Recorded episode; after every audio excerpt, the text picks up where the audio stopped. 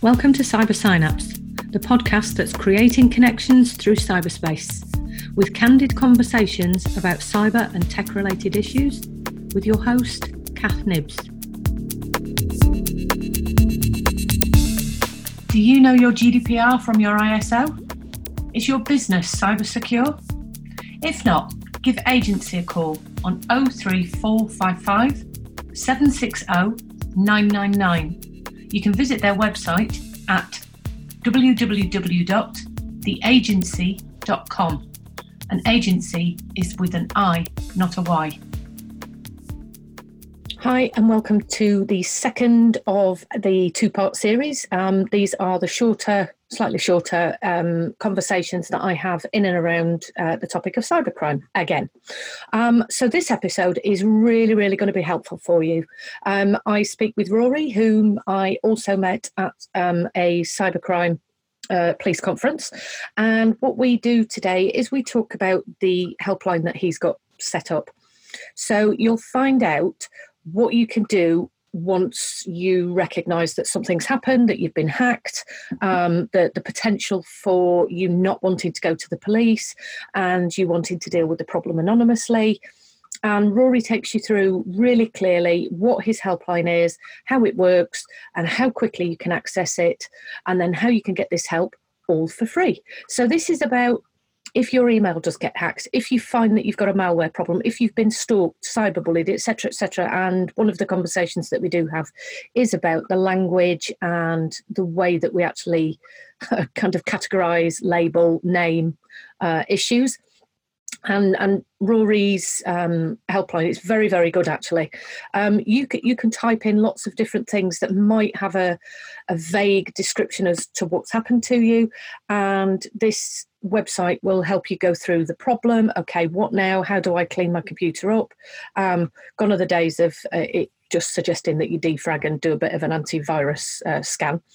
But henceforth, go listen to this episode. This is probably the, one of the most helpful ones that you can think of in terms of if you know somebody that's been hacked in any way, shape, or form. Um, and Rory's details will be in the podcast afterwards. This was uh, another fabulously help, helpful episode. And you know, this this stuff that I'm talking about, as I said last week, I'm not making it up we do need to totally totally be aware of the fact that we're heading into you know where exponential technologies are taking us. We're heading in towards a time where it isn't going to be people who hack us. It's going to be machine learning uh, systems and then people are going to cash in. If you don't know how to protect yourself and you certainly don't know what to do now that you have been hacked then this is the episode for you. As always um, thank you again for uh, conversations that people are having with me um, in terms of direct messages and emails. And yeah where where would you like the podcast to go next? Let's let's start having a bit more of a conversation um, maybe in the public domain actually so other people can join in about where you would like some information. I've got lots and lots of topic matters which you know maybe borderline sensitive. Um, they're ones that we do need to discuss and currently, because of the law chopping and changing, we're, we're awaiting some of these things uh, to kind of come up as a bit more deeper conversation. In the meantime, have a wonderful week. And don't forget, if you have been hacked, you've now got somewhere to go. Take care. See you soon. Welcome to Cyber Synapse. This week, I'm joined by Rory, and Rory is the founder and CEO of the Cyber Helpline. So, this podcast will be the next in the series um, of Now What? Um, and I mean by that, the podcast that I did with Jerry was when, when cybercrime hits, and this is going to be, and now what do you do when it happens? So, Rory, you kind of founded, developed this cyber helpline, which is um, seemingly, I've I've seen it, quite easy to use. But what what is it in its premise? So this is your moment to, you know, kind of take it as a selling point. Great. So yeah, thanks for thanks for having me on. So we set up the Cyber Helpline as a not-for-profit organisation that provides free expert help to victims of cybercrime in the UK. But uh-huh. not just cybercrime, really anybody who has an online security issue or thinks they may have been a victim of something nasty online. They can come to us and we will help them understand their problem. And we do some smart things, which I'll talk through in a second, and how we do that. Yeah. We um, help them contain the problem. So we give them some immediate advice to help them stop what's happening. And then we Yeah. work through with them step by step what they should do to recover and learn from the experience, essentially. Um, Yeah. It's such a big field because if you think about the cybersecurity industry and you think about the advice that individuals in the UK get, they get told, you know, have a strong password, use three random words. They get told, have a separate Mm. password, have antivirus. But actually, there's nobody out there saying when it all falls apart and you've been hacked or you've shared something Yeah. accidentally or if someone's asking you for a ransom, there's actually no impartial expert advice that says, okay, we're going to guide you through what to do here and here's best practice. So that's what we really set Yes. up to do. Yeah, and and I think from our very first conversation, you you sit on the other side of it, as as do I in terms of the uh, therapist. That the preventative work is there, but actually, it's not going to stop the cybercrime. This is the whole point: is cybercrime is such a complicated, nuanced, um, multifaceted system that you can have lots and lots of things happen. So on on the episode with Jerry last week, we talked about there's lots of things that can happen to you, but the recognition that it has happened sometimes prevents people from going and, and reporting. So, for example, not that we talked about it uh, with Jerry, but say somebody'd been on a, a porn site, obviously over 18, using the credit card details, and somebody managed to take those credit card details, and now they're finding that their money's been removed from their bank account. Yeah. So, this would be a way of them. I'm, I'm just thinking because obviously I've seen how the website works, uh, a non-shaming way of being able to come and, and find help about it, and then being able to go and report it to the police, so that the, the kind of statistics are building as well. Yeah, totally. And so the way we've architected the help is one, it's built for anyone, regardless of their understanding of IT. You know, if they can Yeah. barely turn on an iPad, we're still going to be able to speak to you in plain English and help. But we, what we realized is that exactly what you said there, there are lots of ways you can be targeted by pretty ruthless cyber criminals that Mhm. play on the fact that they're going to embarrass you and shame you into doing something like Yeah. they've recorded a webcam with you and they're asking for money they're going to share it with your partner you know so they box you into that corner where you do not want to kind of admit what you've done and you feel stupid and so Yep. we built a chatbot a chatbot that operates 24-7 which you can use completely anonymously so you come to the chatbot it's just a chat window on our website and it kind of talks you through one how to share what's happened with you it will kind of listen to what you've said it will do some smart things in the background and diagnose what type of cybercrime you've experienced and then give Yeah. you completely automated advice for what you can do so you actually don't have to come to an individual on the phone or email or walk into a police station and say you know I've been naked on a webcam, this has happened, and Yeah. I can deal with the shame of that.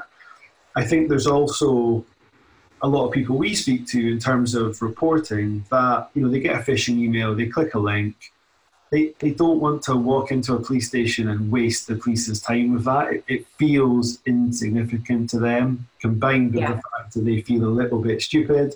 And so this stuff, they either don't seek help or they don't report it and it doesn't get logged. So at least if they come to us, we can give them an expert view of, okay, you click this link, let's just make sure that nothing else has been enabled as part of that, and let's learn what a phishing email is and you know what you should look out Yeah. for.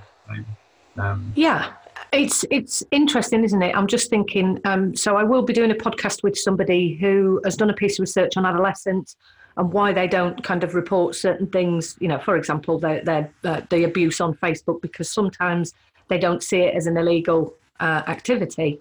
Yeah. Um, I'm going to stay away from the moral wrongs and right words. Um, but this is this is also something.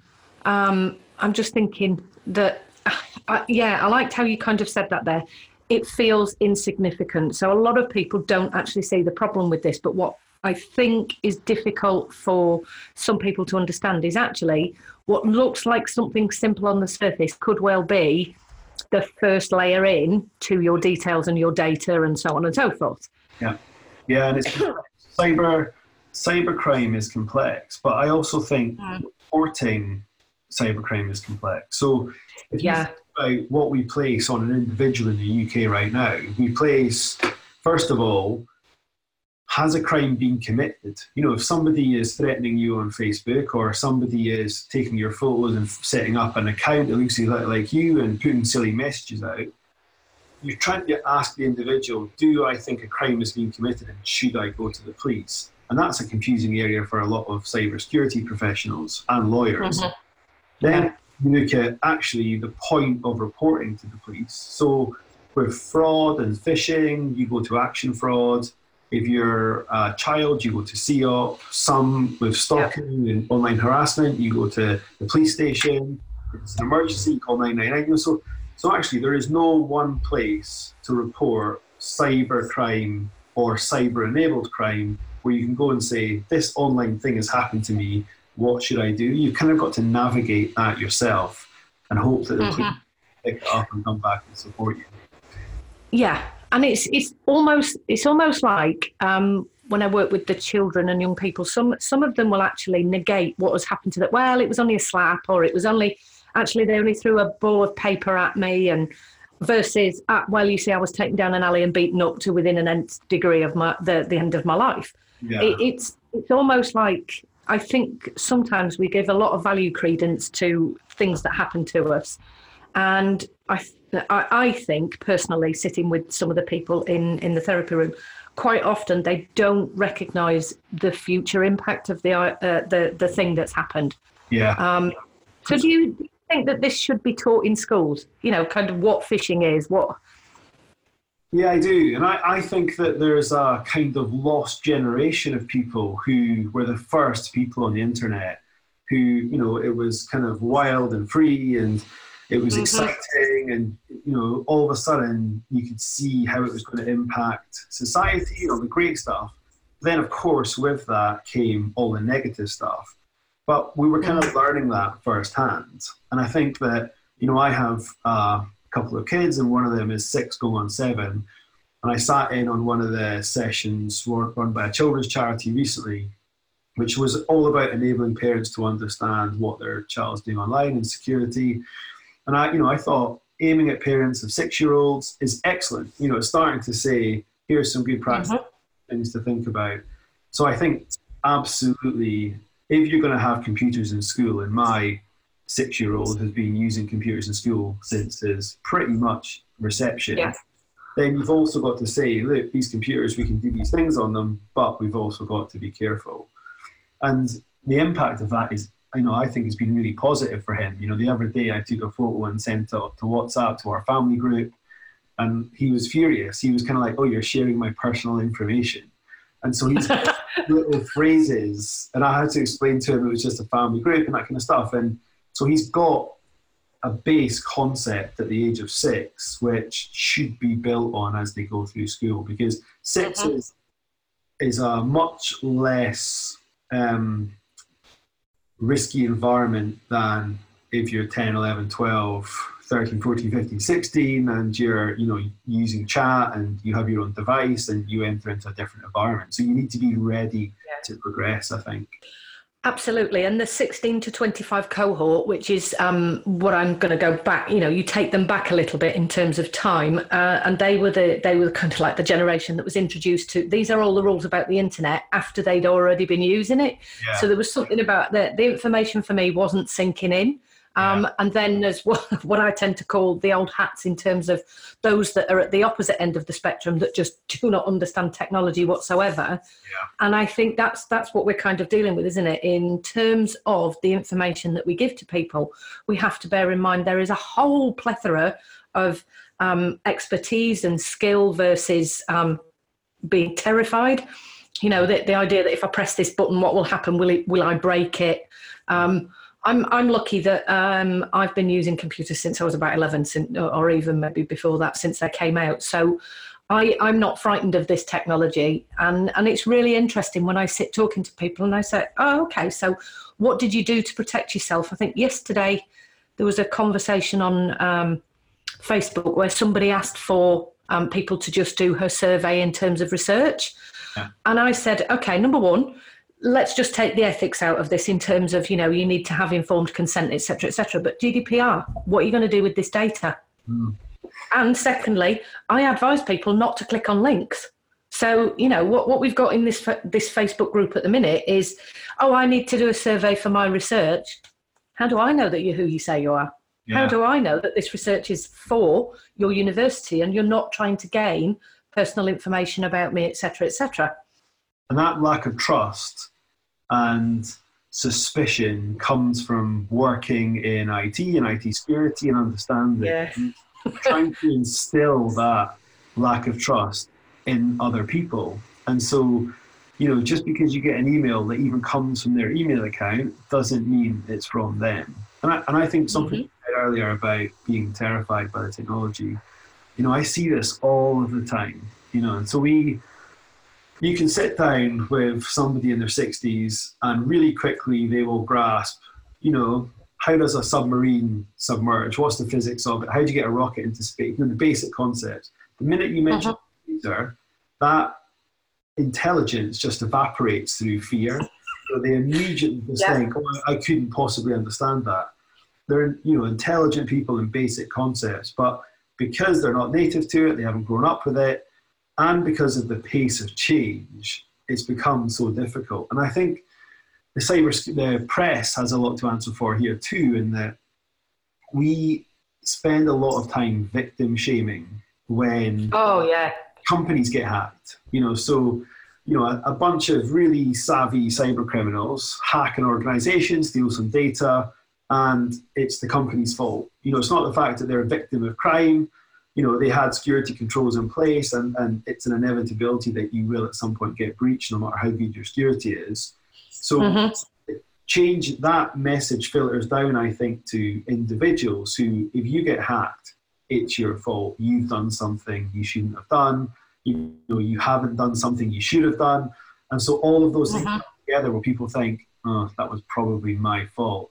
Whereas if somebody stole their wallet outside on the street you know, it's very unlikely they're going to say, "Oh, that was my fault. I shouldn't have been on the street with my wallet." You know, so it's trying to get that mindset changed of who is at fault in this situation? Mm-hmm. I, for me, it's the opposite end of the spectrum in terms of uh, the consumerism. Uh, so, quite often, what I will do is talk about my profession again. Quite often, and I will say, okay, so you can put this this particular product on for your email. You can do this for, I don't know, the software of anti-malware, antivirus, etc., etc. You can do this to protect your passwords. I think that's what I was talking to Jerry about. And then what I tend to get asked is, yeah, but is there a free version? And I, aha. Uh-huh. So if I wanted to put some burglar alarms on my house, I could go and ask somebody off the street just to guard the house. That would be free. Or I could pay a security guard. I know which one I'd choose. Yeah. And, and yet what I'm, what I'm finding is people do not want to pay out for it. Yeah. And it because I think because of the history of the internet, everything's free, you know, and it, mm you know, even apps on phones, you know, the whole commercial model was had to become it's free and then add-ons because people just don't until yeah, exactly. And then you then you've got to realize what you're giving in return for what you're getting. And I think that what I do say to a lot of individuals is actually there is a lot of stuff that is even in the services and apps that you're using there's a lot of stuff just in the security settings that is free, like two-factor authentication. Uh-huh. Uh-huh. You just need to go and be curious about security of the stuff you're using to get that extra layer of protection for free. And then if you want to build on that because of the risk you've got, because of the data you've got, then you've got to go from there and start paying for stuff. But in a company, yeah.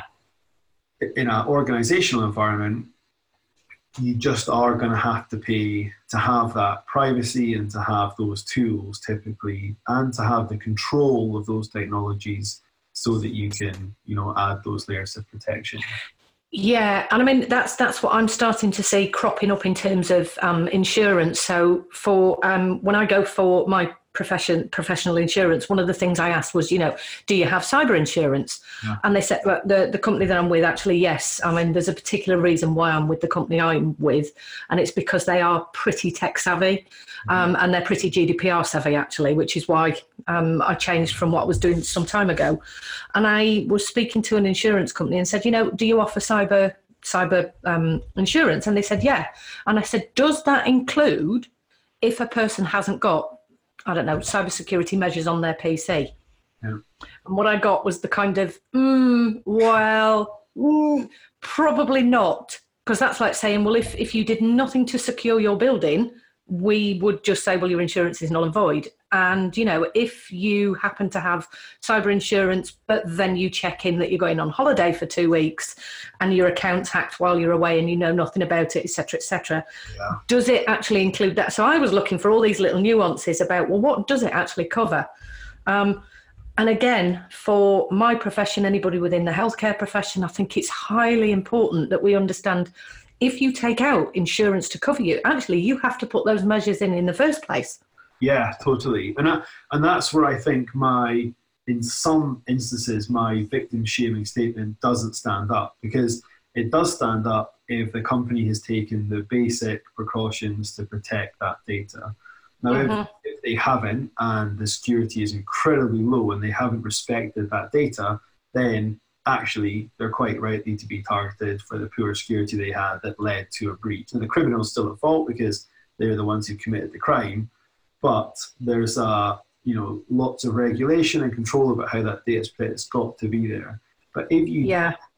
have that, you know, if you have that basic protection in place and you get hacked, then at least you can say to yourself, okay, I put some basic safeguards in for this data, but somebody somebody came after it and got lucky or got mm-hmm. the benches I had. So it's I, I think it's for anybody, any organization, any individual, you've just got to have a think about it and think, you know, one, you've got to remember how actually how easy and basic a lot of these things are. You know, mm-hmm. authentication maybe sounds difficult. Whenever I say it to people, they say, oh, is that the thing where I've got to put a text message in every time? And, you know, and you can, I can say, well, actually, you can just do it once and trust the device. And, you know, so then it becomes really easy. But yep. people just have to, either we have to make the solutions easier so people can use them, or we have to educate and let people understand actually your family photos, your client data, your, um, you know, whatever you put these two extra things in, it'll take you five minutes. You know, you back it up, and actually, you're protected from 90% of what could happen to you out there. Yeah, yeah, and particularly around uh, email. So I've got 2FA on pr- probably almost everything to the yeah. point that I was just thinking of the metaphor then. Actually, when I go out of my door, I've got two locks on the door. And then, you know, at the building that I've got gates and da da da da. Actually, yeah, I do 2FA in real life. Never yeah. mind about just on the phone. And if I have to put in another text message or key in a number, wow, how much time is that actually going to add to my day in terms of what would happen if the data was leaked or yeah. breached or yeah. And I think the challenge in cybersecurity is that when a salesperson turns up or the industry as it you know develops new technology, and instead of turning up to someone someone's house who's got one lock and saying, you know, you should really have a second lock, they say, well, we can sell you the CCTV system that you can access from anywhere on an app, and you know, we can put these things on the windows.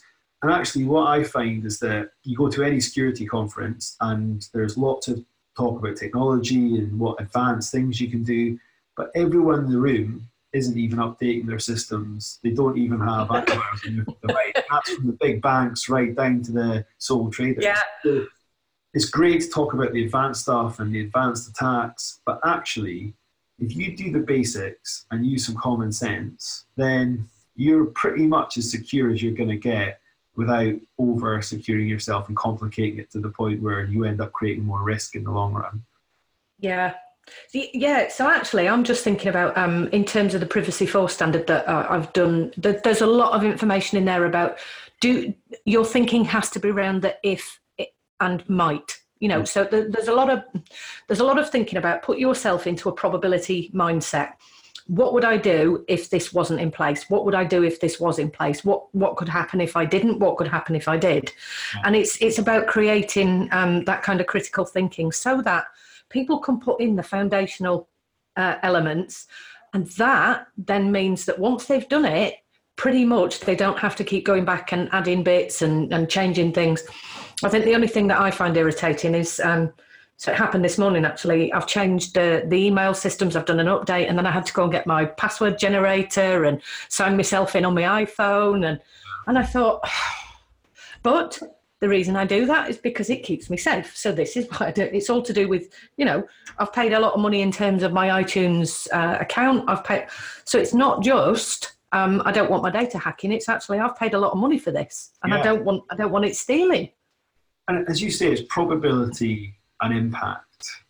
And yeah. you know, I think a lot of the a lot of the individuals that we will help in situations, you know, most of them will know they were doing something risky. If you have just met a random stranger online on Facebook and on the first video call she strips off and asks you to strip off, at that point you know this this doesn't feel right and so, yeah. what people don't do in that situation is say, what's the probability that this person is recording this call and I'm just about uh-huh. to get a, a, request for £2,000 so it doesn't get shared on Facebook? And uh-huh. what would that be if that happened? And because, like most situations, you don't really think about the risks until you experience them. You know, a lot of people in security they don't really focus on risk or focus on cybersecurity until they've been hacked or had an issue.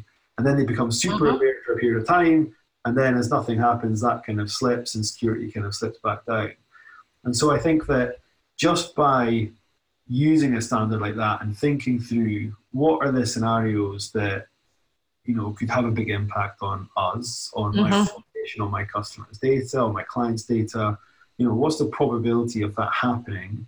And what are the things in there that could minimize it, the chance of it happening, but minimize yeah. damage. And for us, what do you do when it goes wrong? You know, so if you're a bank, then you've got an incident response policy, you've got an incident response team, you've probably got a relationship yeah. with the government. You know, you can parachute in two thousand pound a day incident response consultants, and you enact a policy. If you're an individual or a small practice with one or two people, you don't have any of that. And so when yes. all goes horribly wrong, that's when you need help. Yeah. Well, that's usually when I get the phone calls. So I had, um, so, so I'll get phone calls and emails actually from other therapists, and one of them had said to me, "There's a there's a pop up box, Kath, and, and I think this had gone in that article. There's a pop up box, Kath, and it says that my computer's been hacked. What do I do?" And I said, "Okay, just click on the cross in the top corner." I said, and totally ignore it. Secondly, have you got any antivirus software? Oh no, I don't want a virus on my computer, Kath. And I went, okay. Um, let's start at the beginning. so it was okay. What have you done since buying your computer to help do X, Y, Z? And uh, this was pre the PC world um, kind of helpful tactic that they said, you know, what we'll do is we'll help you get set up and we'll put this, this, and this security measure on. Yeah. But people don't think about it when it comes to iPads, and people don't think about it when it comes to phones, and and so. In in the um, so I'm just thinking I don't want to do the second line, first line, or second line support kind of thing here. So yeah. what does the cyber helpline actually do? So say I am that person. Yeah. Suddenly I've got the pop up, or I've received one of those risque emails, um, which, by the way, I have. I have received one of these uh, phishing emails that said. Uh, it really made me laugh. Actually, I put it up on social media because it said something along the lines of, "We have hacked your webcam, and we saw that you were watching pornography, and you know we saw that you slowly turned your head towards the camera." And I thought, well, hang on a minute. If I was watching something like that, wouldn't I be staring at the camera? what what kind of pornography is this? You know. so yeah, of course, because of the way the email was phrased, um, it made me laugh. But the fir- I do a couple of checks, and yeah, it come from a mailing list, it blah blah blah. So it's it's pretty easy for me to spot a lot of things. And as I said to Jerry in the previous episode, they're getting better and better these phishing emails. So go back to my question because I went off on a tangent. What would I do, and how does the cyber helpline help? Good question. So you might something will happen. It might be you've received one of those emails. It might be you've got a pop up, something you're not sure about, um, or it might be something much more sinister where it's very mm-hmm. obvious something's happened. Um, you would come to us, you'd use our chatbot, you'd explain the situation. The chatbot would say, okay, we think you've received a phishing email. Um, we're going to send you off to a guide which talks you through step by step what to do. Um, mm-hmm. If you think you want to tell if it's a phishing email, if you've clicked on a link and um, it's a phishing email, or you're in the middle of a cybercrime as a result of clicking on a phishing email. Yeah. Um, so in that way, we get to deal with a lot of the kind of um, easier, more standard cases. What we actually do is at every stage of that conversation offer you an opportunity to speak to a cybersecurity expert. So yeah. we either because you we haven't been able to diagnose your issue at the chatbot level or you just need some extra help or you just want to talk to somebody we have a team of volunteers who are mm-hmm. cybersecurity experts who we have background checked, we've vetted, we've trained, and we they will jump on the phone with you, they will work over email with you and understand your issue. And they we operate what's called an assisted self-help model. So we're going to empower you as the victim or the individual to understand what's happened, and walk you through the steps and options and decisions that you have to make um, yeah. to recover.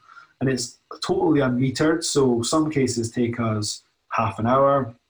Some cases, like cyber stalking cases, we've committed up to a full week's worth of effort on over a long period of time, helping that stalking victim as new things arise and making decisions, helping them make decisions. So basically, we are a team of free incident response cybersecurity volunteers who are helping individuals and sole traders in the UK yeah. deal with something happening to them online where they need expert help injected.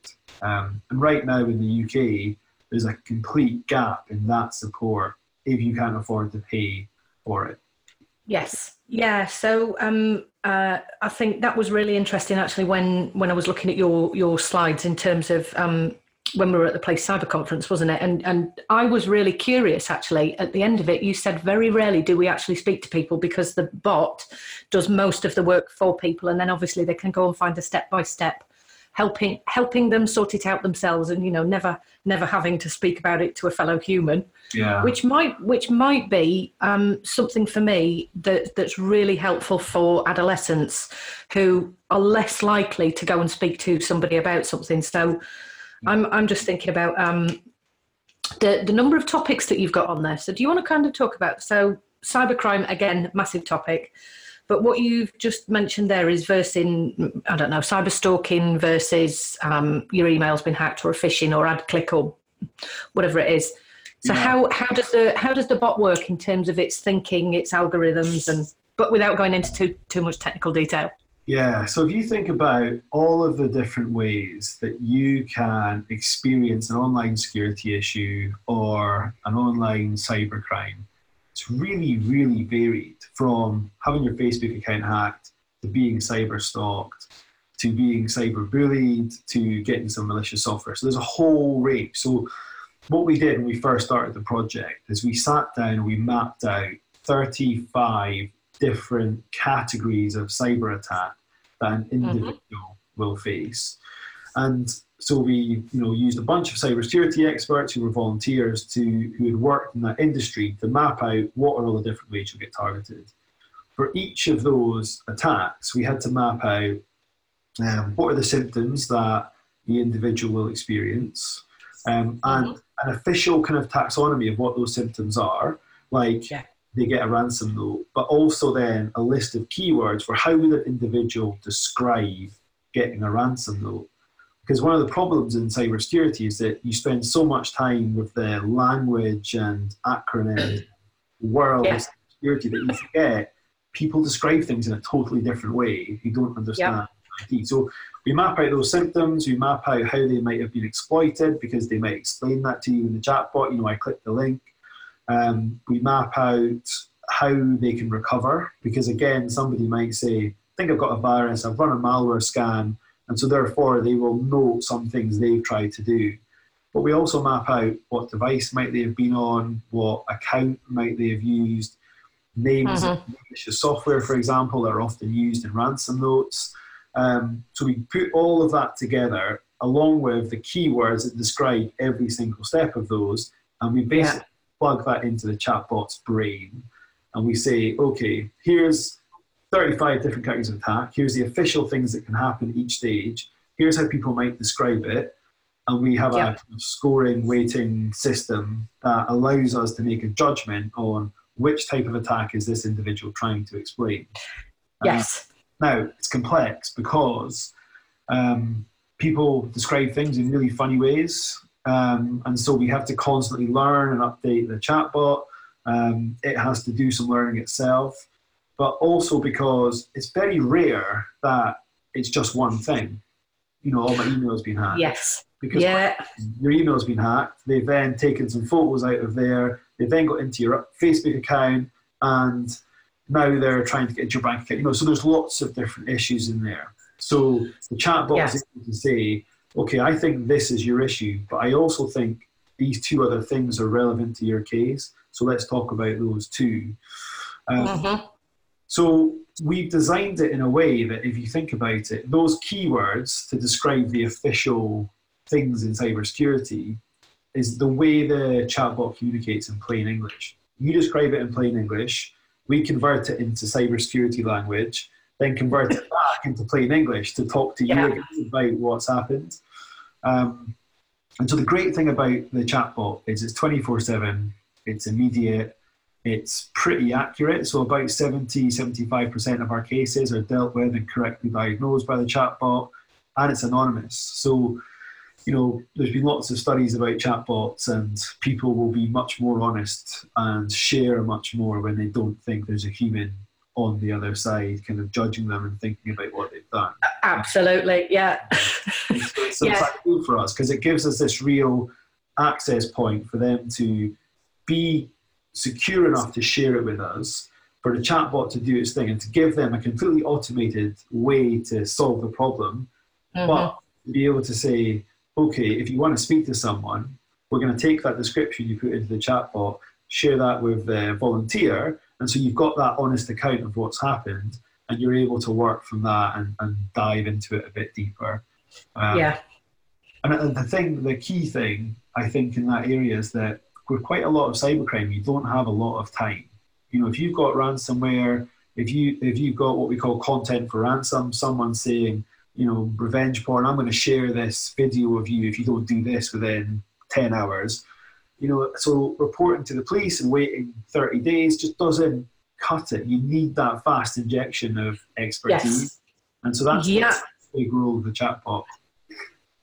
Yeah, I, am glad you picked up on the time perspective there because that's that's the trauma that most people uh, discuss in my therapy room yeah. is actually it's the fact that in cyberspace, um, and, and I usually you talk about the, the Madonna meme in terms of when she fell on the stage, less than seven minutes later, and it was already going viral. But yeah. it's not just the sharing of the video. People had already done adaptations on on the the, the video itself. Some of them were hilarious, but that's what I say to people: seven minutes for something to go viral. So imagine how quickly things need to re to kind of be responded to, dealt with, and you know, for for young people, they understand this principle because seven minutes in cyberspace is an eternity.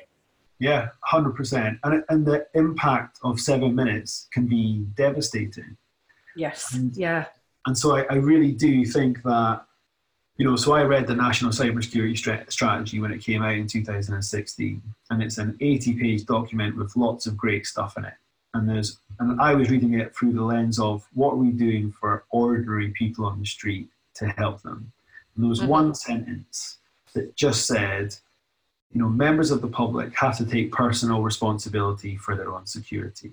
So the National Cybersecurity Strategy says you're on your own we're going to put all this stuff in place. We're going to help business. We're going to yeah. start these innovation centers. But if you're an individual, got to look out yourself, which just isn't good enough because uh-huh. the, if you think like that at a strategic level and you think about the resourcing, the funding that the police need to be able to respond quickly and effectively, they just haven't got it because in seven minutes your life can you know be in the balance and, and this is uh, existential threat for some people some people do commit yes. suicide because of what's happened online and because of the shame or abuse or bullying and so if you think like that at a strategic level and you fund the police and the response to the level you do you can't expect an immediate effective response of cyber expertise because it doesn't mm-hmm. exist and so what we're trying to do with the cyber helpline is fill that gap so that until the rest of the you know law enforcement and government infrastructure catches up, we can at least give a safety net to people in that yeah. time window as as best as we can, essentially. Yeah, I was just thinking um, in terms of as you were talking then. A, a, post I saw on Facebook yesterday. I do love watching um, uh, that certain groups in terms of what, what actually happens in the group. And somebody made a, a, a, very contentious statement. And it kind of, and I think the phrase is, it blew up, right? Um, I was waiting, I was waiting for the meme that comes up going, well, that escalated quickly, didn't it? you know, there was something about, um, wow, in, and in terms of, and I'm just thinking here, uh, the way that people feel victimized in uh, cyberspace is. Actually it might be an innocuous comment and i think who was it talked about this? Was it jon ronson? Yes jon ronson. In um, so you've been shamed. Yes. And it was about that text message that the lady sent kind of got herself on the plane and when she got off at the other end it had gone viral and people were attacking her and so on and so forth. The same as monica lewinsky in terms of what happened with with her photographs and, and so on. Yeah, it's absolutely. very very fast and and this is what I think. Um, a is why I'm trying to teach my profession about. This is why cyberspace needs to be critically the foundation of what we now train to to deal with, because you know we've gone from the corporeal world. Um, we've gone from a lot of the theories that say, well, this is how you deal with shame, or this is how you deal with. Actually, and this is where my phrase cyber trauma comes from. How do you deal with that? And it keeps repeating yeah. for the rest of that person's life. Yeah. How do you, you know, how do you deal with something that you think's gone, and then suddenly, I don't know, you, you're on Facebook one day and somebody pops up a picture, and the next thing is is what happened to you as a child just re-begins. Yeah, totally. And I, so I think one of the big concerns we had really early in the cyber helpline was that you know, we're a bunch of cybersecurity people who are going to be really tempted to jump into the technology aspect of these things. You know, how can you secure mm-hmm. How can you recover that account? And what we've had to work really hard in is actually how do we acknowledge and deal with the emotional impact of these cases. And and so I think one of the one of the things we took on one of our directors, Anna, who's a a pediatrician. You know, she works in kind of community pediatrics, does a lot of safeguarding and child protection you know, just to give us that view of safeguarding victims, but how do you provide some emotional support and understand the aspect of risk there in that case? Now, where we are more like a, a kind of triage for that, we're not experts in it, you know, we can't solve uh-huh. that problem, but we're able to spot those issues. And I think that the danger with things online, and particularly where individuals share content they shouldn't, and I saw the, the NSPCC video, I saw your Willie recently, and I think it's excellent because I think it just gets home how something innocent at the time can become completely um, a nightmare for an individual. And I think that if you share that information, it's out there, it's online, you know, no matter mm-hmm. what, there's probably a copy of it somewhere. And so I just think that how you deal with that ongoing, you know, recovering a Facebook account, fine if someone's taken something really personal from your Facebook account from a private message and they have that piece of content forever and they can use it over you, that's a very, very different situation. Yeah. Yeah, absolutely. and actually, I'm not going to go into that conversation uh, with with you here. That's that's one that I think I'll be doing a podcast on with somebody else. You know about mm. what what happens when we get to that stage. Yeah. So, um, Yeah, it's it's really interesting, isn't it? And I'm totally going to ignore that phone call at the moment. So there's there's a there's an interruption in technology, isn't there? right. So I'm just looking at the time here, Rory, and you know uh, we need to kind of be wrapping this up. So I'm going to put the details of the cyber helpline into the show notes, and we're, um, obviously we'll be putting this out on social media and kind of saying to people, actually now you've got somewhere to go to fix the problem. Um, so, is there anything else you'd like people to know about the cyber helpline or what you do? Um, and I'm just thinking here, uh, actually, you had quite a few volunteers at the, the cyber conference, didn't you, where people were saying, "Oh, how do we volunteer?" Yeah. Yeah. Is there is there anything else you would like people to know about? I think generally that the great thing about the cyber helpline is it's free, it's completely impartial. You mm-hmm sponsored by, we don't have our own security technology that we're reselling. Um, it's completely confidential and it's immediate. So if something happens, then you need expert help and advice. You want it to be confidential. You want some guidance on what you should do. Then we have a team of expert volunteers who will completely in a non-judgmental way listen to what's happened and provide you with best practice and what you should do and support you through those steps. So you'll never feel ashamed of coming forward. Feel free to use the chatbot and be completely anonymous, but the service exists and you know you're more than welcome to use it. And if you do, and I imagine a lot of your listeners have expertise in cybersecurity or IT or dealing with victims of uh-huh. cybercrime, and you want to come and help out or you're interested, then you know go to the website. We have a page all about volunteering you know, we work in a completely remote model. Give time when you can. So we're more than happy to discuss extra people coming on to come and help us out. Super duper. And I'm, I'm actually going to say so this this is now for all of those people I have replied to over the past year. When I send you a message saying your account has been hacked or your email has been hacked, please go to Rory's helpline and, and yeah. go and find out what you need to do. Yeah. Because um, I, I, quite often get that where I'll get an email from somebody and I look and go, uh uh-uh, uh send him a message, uh, you've been hacked. How do you know that, Kath? Well, because you just didn't send that email. Yeah. that's that's come from yeah. Oh, and mailing lists. Yeah. Interesting. That's how most companies find out they've been breached. Somebody else tells them. Um, yeah. Yes, yeah, and, and that's been um, something because it's really interesting about whether I do send that email or not, or whether I say to people. But quite often, um, and I think it was uh, when I spoke with Jerry, that I'm sick of seeing these posts. Uh, don't open that link from me. Okay, I, am at the stage going. Do we really need to be told not to open a link? Actually, yes, I think we do. Yeah, that's what a lot of people do when they get to a stage where you know, they've had a threat of sharing something like, you know, sextortion or webcam blackmail. Yeah. Try and say I've been hacked, don't click on it.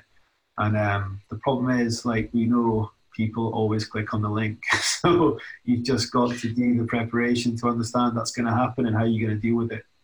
Yeah, absolutely. Right. Okay. Thank you very much for your time, Rory. And, uh, you know, um, I'm, I'm glad we met actually at the, the conference. And you know I can now point people in terms of I'm just thinking the privacy four thing here. Yeah. whilst it doesn't say go to actually there is going to be something about this is the only place to go and get help at the moment. So this is where you need to go when when it goes wrong. So um, whatever I named Jerry's I think it might have been something like you know it's not if when. Yeah. uh, and this is uh, and and now what? Yeah when what to yeah. do yeah. Right. Thank you very much for your time no, thank you. It's been a pleasure.